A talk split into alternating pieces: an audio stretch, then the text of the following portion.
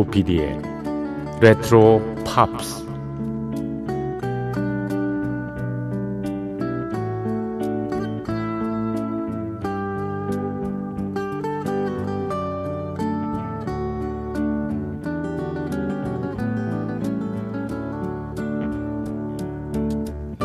여러분 안녕하십니까? MBC 표준 FM 조피디의 레트로 팝스를 진행하고 있는 MBC 라디오의 노래하는 프로듀서 조정선이라고 합니다.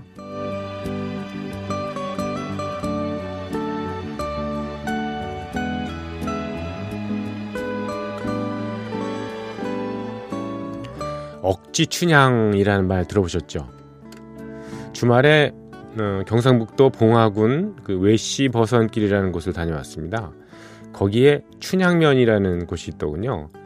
그 지역에서 유래된 말이 억지 춘향 이라고 하죠. 워낙 현지가 오지라서요. 예, 이를테면 시집을 가가지고 시댁에 들어가면 친정 가는 발길이 여간 어렵지 않습니까? 그래서 억지 춘향이라는 말이 생겼다고 하고요. 또, 또 다른 설은요. 영동선 철기를 완성할 때 현지 국회의원이 압력을 넣어서 자신의 고향인 춘향역으로 무리하게 이 철기를 돌렸기 때문에 이렇게 예, 억지 춘향이라는 말이 유래됐다고도 합니다. 그럼 춘향전에 나오는 춘향이하고 관계가 전혀 없는 걸까요?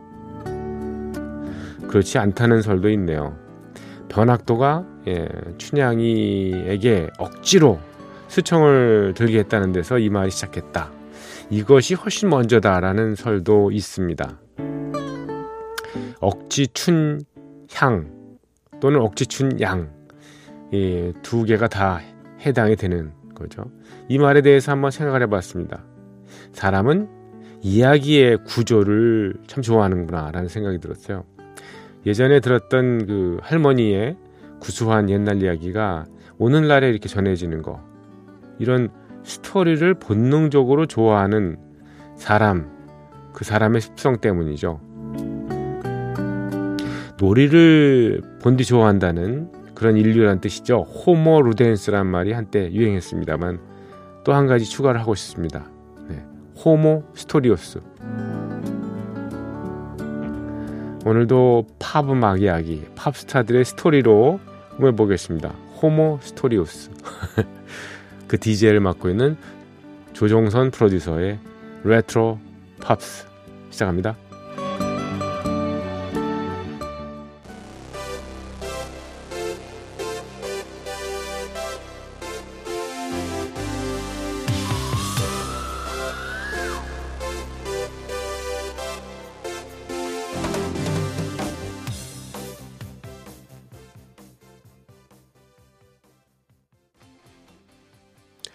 네, 조피디의 레트로 팝스 10월 20일 예, 화요일 새벽 1시 지났습니다. 첫 곡으로 밴 헤일런의 점프 예, 첫 곡으로 띄워드렸습니다. 밴 헤일런이 세상을 뜬 지도 벌써 두 주가 됐군요. 예, 좀 많은 뮤지션들이 그러니까 우리나라 뮤지션이요. 이 밴 헤일런을 정말 좋아했고 그리고 이 교본으로 삼았던 것 같아요. 그러니까 음악적인 스승이죠, 뭐 예, 예. 그 음악 들으면서 뭐 멜로디 따고 연주 기법 따고 뭐 이런 식의 그, 그 뭐 존경하는 뮤지션이랄까? 네. 좀 담고 싶어 하는 뮤지션으로서 많은 사람들이 생각했던 모양입니다. 정말 많은 SNS 상에 보니까 어, 음, 세상을 뜬 걸 가지고 굉장히 추모하고 애동한다는 그런 얘기가 정말 많고요. 그리고 얼마나 많은 영향력을 받았는지에 대해서 많은 뮤지션들이 이렇게 써놨더라고요. 그래서 어 거기서 어 음, 에드워드 밴 헤일런 이 밴 헤일런의 리더가 정말 큰 일을 했구나라는 생각이 듭니다. 이 점프 이 곡은 음 1984년에 팝 차트에서 넘버 원을 예, 차지했는데 이 싱글 차트에서 넘버 원을 기록했잖아요. 근데 어 보면은 이 에디 반 헬렌의 기타 연주가 그렇게 돋보이는 그런 곡은 아니고요. 신시사이저가 오히려 저, 예, 저 귀에 쏙쏙 들어오죠. 네. 어, 바넬렌의 그 기타 연주가 예, 훌륭했던 곡은 예, 좀 준비를 해놨습니다. 좀 아이러니컬하죠. 뭐 뭐냐면 그 마이클 잭슨의 비디 때문에 밴 헤일런이 더 많이 세계에 알려지게 됐잖아요. 물론 그 전에도 굉장히 뭐 유명한 어, 사람이긴 했습니다만, 예. 그 마이클 잭슨이 어, 드릴러 앨범을 제작을 할 때, 예, 제작 프로듀서였던 퀸시 존스가 전화를 했잖아요. 예, 에드워드 밴 헤일런한테 전화를 했습니다. 좀 도와달라고. 기타 애드립이 좀 필요하다 그랬더니 전화를 두 번이나 끊었잖아요. 나 퀸시 존스인데 좀 도와줄래 했는데 야 네가 퀸스 존스면 나는 저존 레논이다 뭐 이런 식으로 했는지 잘 모르겠습니다. 어떻게 퀸스 존스가 자기한테 직접 전화를 했는가. 그래서 이 벤 헬런을 추모하는 그 어, 메시지를 SNS에 올리면서 퀸스 존스가 어, 처음에 두 번이나 전화를 예, 끊어서 너무 당황스러웠다. 그렇게 예, 올렸더라고요. 그, 그렇게 애도한다고 그러면서요. 퀸시 존스가. 네. 아무튼 이 비데, Beat It이라니까 자꾸 무슨 빚쟁이 같은 생각이 나는데, 예, Beat It입니다. 비, Beat It 이렇게 발음을 하면 안 되고요. 아마 영원 선생 같으면 Beat It이 뭐야? 비릿이지, 비릿, 릿, 릿으로 얘기해야지, 이렇게. 예, 비릿입니다, 비릿. 그, 비릿을 어, 의뢰받았을 때 다른 멤버들은 굉장히 그 반대를 했답니다. 어디 가서 어, 그런 음악 해가지고 우리 그룹을 갖다가 정체성을 어, 헷갈리게 만드냐 뭐 이렇게 얘기를 했던 모양이에요. 근데 베인 앨런이 가서 예, 뭐 아주 그냥 음, 애드립이라서 그냥 즉석에서 거의 이렇게 치면 되나요? 그래가지고 그냥 바로 초대했다는 뭐 얘기가 있는데 어 그렇죠. 베인 앨런 이게 좀 사람이 세상을 떠는데 이렇게 너무 가볍게 웃으면서 얘기하는 건가요? 네. 아무튼 벤 헤일런의 먼저 노래를 예, 예, 벤 헤일런 노래가 아니고 연주를 예, 들으셔야죠. 네. 마이클 잭슨의 노래 사이에 그벤 헤일런의 기타 연주를 한번 어, 곱씹어 들으시면서 그를 추모합니다. 비릿.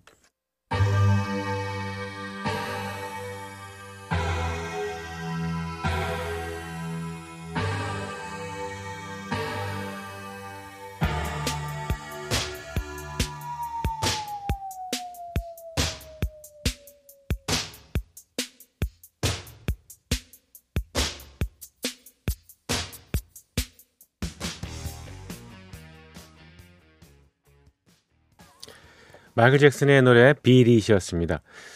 어, 여기 기타를 예, 예, 에드워드 밴 헤일런이 예, 쳐줬죠. 음, 에드워드 밴 헤일런은 네덜란드 사람입니다. 워낙 예. 아버지는 재즈 뮤지션이었고요. 여러 악기를 다뤘던 재즈 뮤지션이고 엄마는 인도네시아 출신입니다.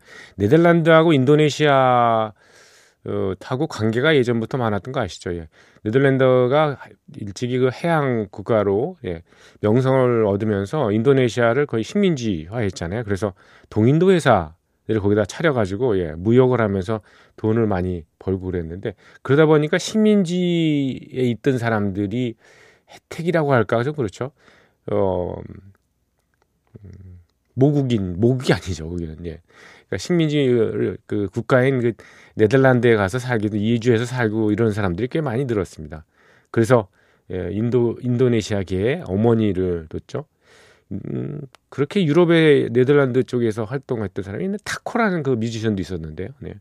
참고로 뭐 말씀드립니다만. 네.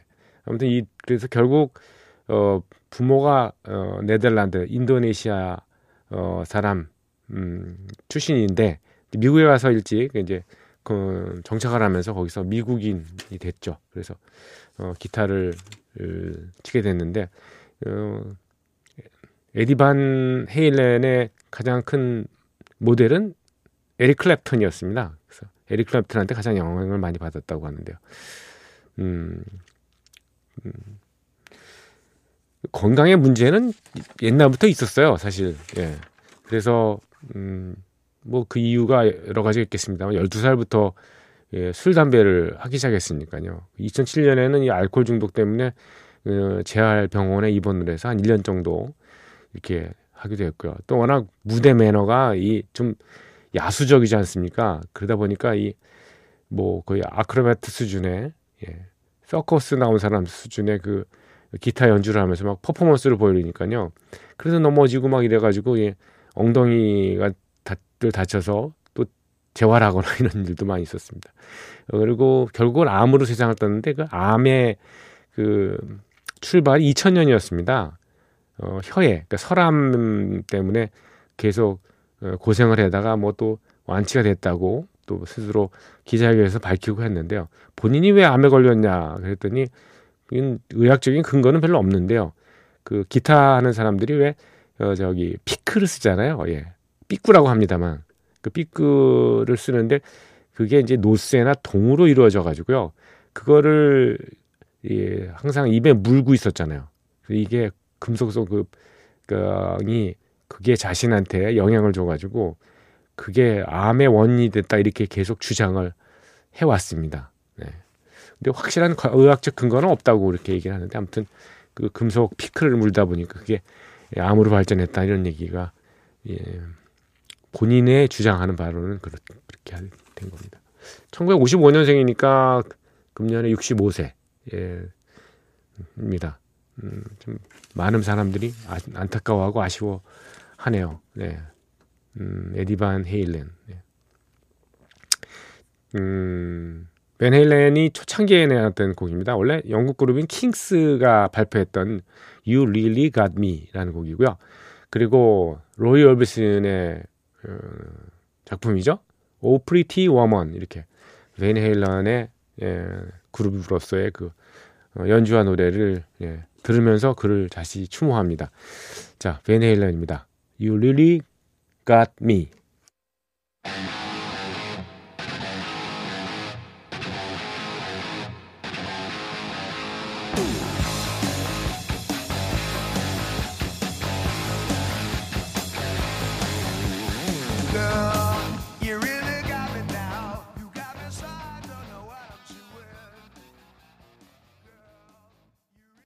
네, 벤 헤일런의 연주한 노래 예, 들으셨습니다.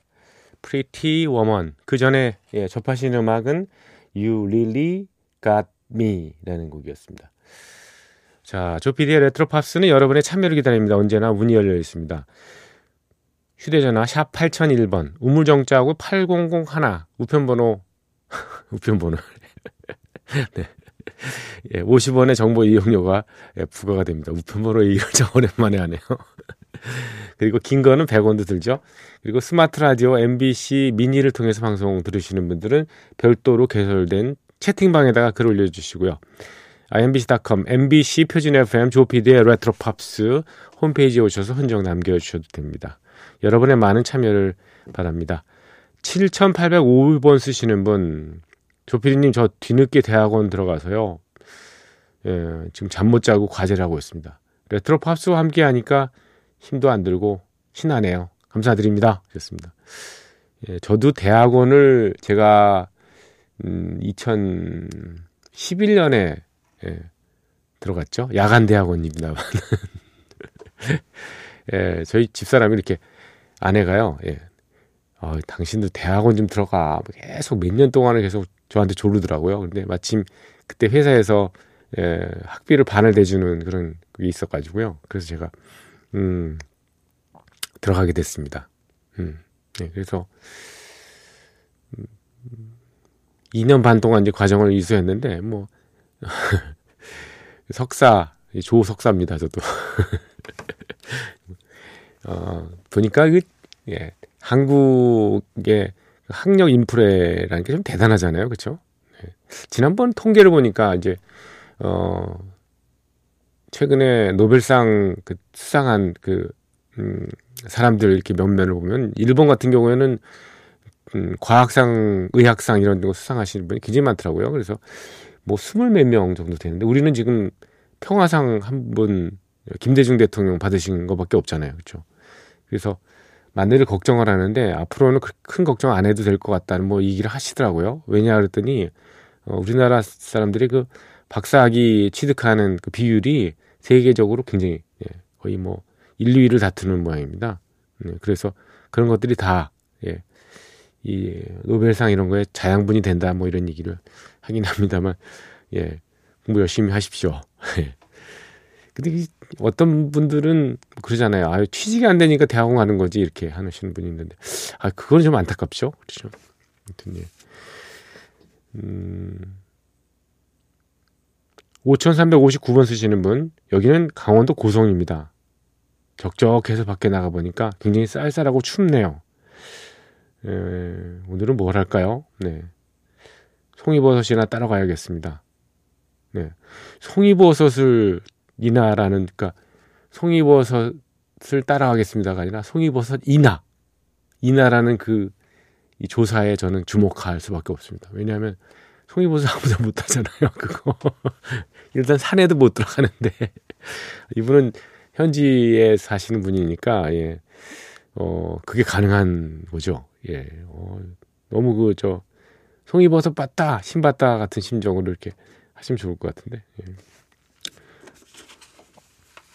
신청곡은 음, 가수는 모르겠고요. 오랜만에 DG 노래를 신청합니다. 하셨습니다. 예. 싱숭생숭한데 선물 하나 주시면 좋겠네요. 하셨습니다. 네, 5359번 쓰시는 분 DG 이 노래 들려드리고요. 터미로죠, 터미로. DG 따단딴따 따단딴따 I'm so DG 나는 굉장히 현기증 나 그러죠. 그 사람을 보면 현기증이 나겠죠. 음. 예. 뭐 그런 운명의 이성을 좀 만나면 참 좋을 것 같은데. 선물 하나 달라고 하셨는데 커피 쿠폰을 보내드리겠습니다. 그리고 4,910번 쓰시는 분요. 네. 음. 이분은 저한테 어, 카라멜 마키아토를 보내주셨는데 저는 이분한테 아메리카노를 선물로 보내드리겠습니다. 네. 이렇게 주고받는 선물 속에 싹트는 예, 그런 애정이죠, 뭐. 예. 4,910번 쓰시는 분, 5,359번 쓰시는 분. 네. 보내드리겠습니다. 그리고 7,805번 쓰시는 분들한테도 예, 커피 쿠폰을 예, 보내드리겠습니다. 자, 준비한 음악, 터미로의 DG.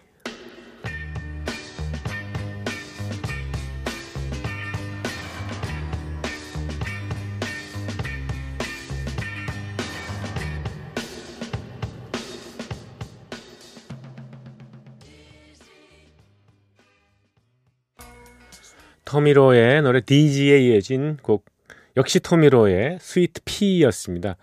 오리지널과 리메이크 코너 이어드립니다. 오늘은 비틀즈의 명곡 Yesterday를 골랐습니다. 1965년에 발표된 Yesterday. 작사 작곡은 레논 and 맥카트니로 되었지만 실은 폴 맥카트니가 단독으로 했습니다. 녹음도 이 폴 맥카트니가 현악 4중주단을 대동하고 자신은 어쿠스틱 기타 한 대만 갖고 있죠. 재밌는 사실은요. 처음에 작곡했을 때 이 타이틀이 Yesterday가 아니었죠. Scrambled egg. Egg scramble이었다는 거죠. Scrambled egg, oh my baby, how I love your legs. 이런 가사였다네요. 이게 어떻게 yesterday, all my trouble seems so far away 라고 됐는지 믿기지는 않습니다. 뭐 이렇게 좀 어, 일단 만들어 놓고 그 다음에 이제 제대로 된 가사를 이로 바꿔치기 하는 게 이제 사실 이런 대중음악 만든 사람의 어떤 루틴이기도 합니다. 가사를 쓰는 데는 다소의 충고를 해줬다고 합니다. 존 레논이요. 음. 근데 존 레논 같은 경우는 가사를 먼저 쓰는 스타일이라면은 폴 맥카트니는 멜로디를 먼저 만드는 그런 타입이었습니다. 이 폴 맥카트니가요 잠자는 중에 갑자기 멜로디가 떠올라 가지고 근데 하도 이, 이, 이 선율이 아름다워서 본인이 생각해냈지만 오리지널 곡이 따로 있었나? 내가 어디 베낀 거 아닌가 하는 항상 의구심을 가지고 있었다고 그렇게 얘기를 합니다. 또 가사 내용 중에 떠난 여인에 대한 그런 얘기가 있죠. 흔히 생각하는 대로 이제 폴이 뭐 사귀던 애인이 아닌가라는 어, 의구심을 가지고 있는 사람이 있는데 실은 많이 알려졌지만 14살 때 세상을 떠난 어머니를 그린 것이라고 후에 고백을 했습니다. 세상에서 가장 많이 리메이크된, 네. 아직도 어딘가에서는 스튜디오에서 이 노래를 부르고 있을 거라고 어, 느껴지는, 그렇게 판단이 되는 팝의 명곡 중의 명곡입니다. Yesterday. 비틀즈의 오리지널 곡, 그리고, 음, 미국 드라마죠. 음악 드라마. 예, TV 드라마 글리의 레이첼 역할을 맡았던 리 미셸의 노래 이어 듣겠습니다.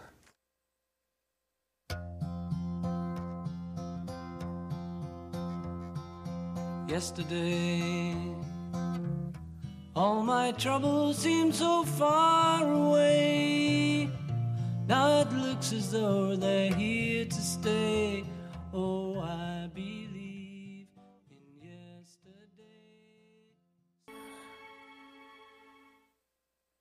네, 오리지널과 리메이크 코너 Yesterday 예, 들으셨습니다. 자, 이번 순서는요, 네, 영화와 영화 음악입니다.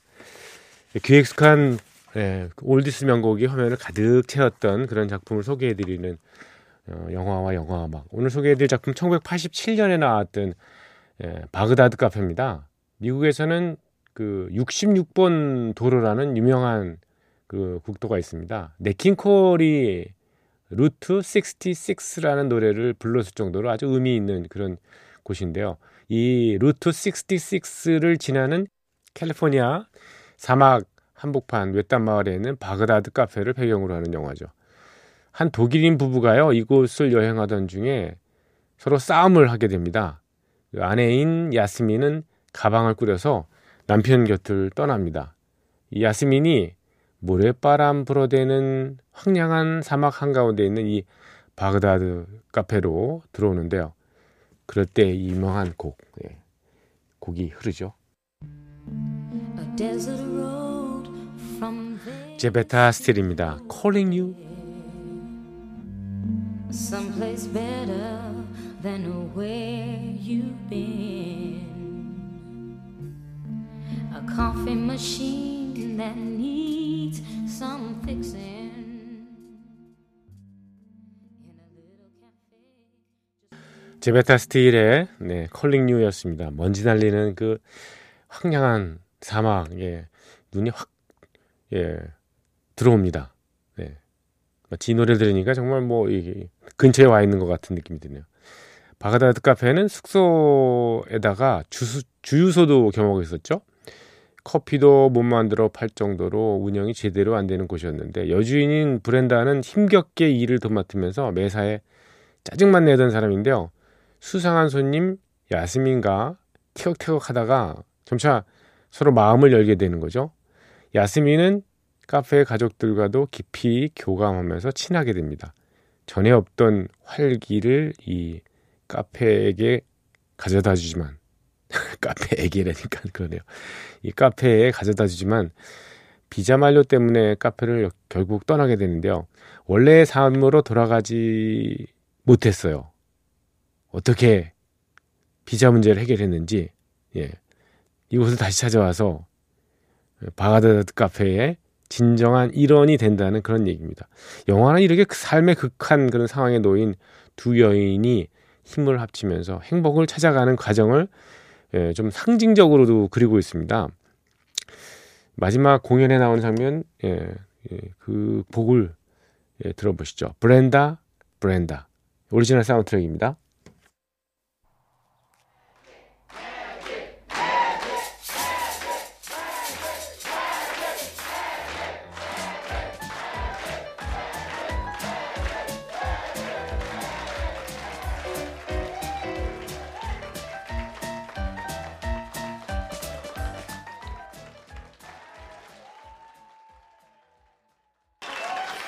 영화 바그다드 카페의 피날레 장면을 예, 좀 긴 버전으로 소개를 해드렸습니다. 제목은 브렌다 브렌다였었죠. 자, 이 바그다드 카페의 음악을 맡은 사람은요, 밥 텔슨이라는 인물인데요. 어, 싱어로서도 활약을 해서 이 예, 원 주제 음악인 Calling You를 직접 부르기도 했었습니다. 이 Calling You는 여러 버전이 나와 있는데 그 중에서 1990년대부터 이 콘서트 투어 때마다 이 셀르는 디옹이 이 노래를 불러가지고 관객들을 매혹시키기도 했는데 워낙 가창력이 훌륭하니까요. 음, 셀르는 디옹 버전으로 컬링 뉴를 들으시면서 영화와 영화 음악 그 코너를 마치겠습니다. 자, 한 시간 동안 함께 해주신 여러분 감사드립니다. 여기는 조피디의 레트로 팝스였습니다. 내일 뵙겠습니다.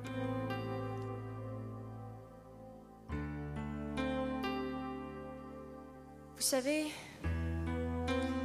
ça arrive de temps en temps de tomber en amour avec une chanson qu'on entend la première fois à la radio.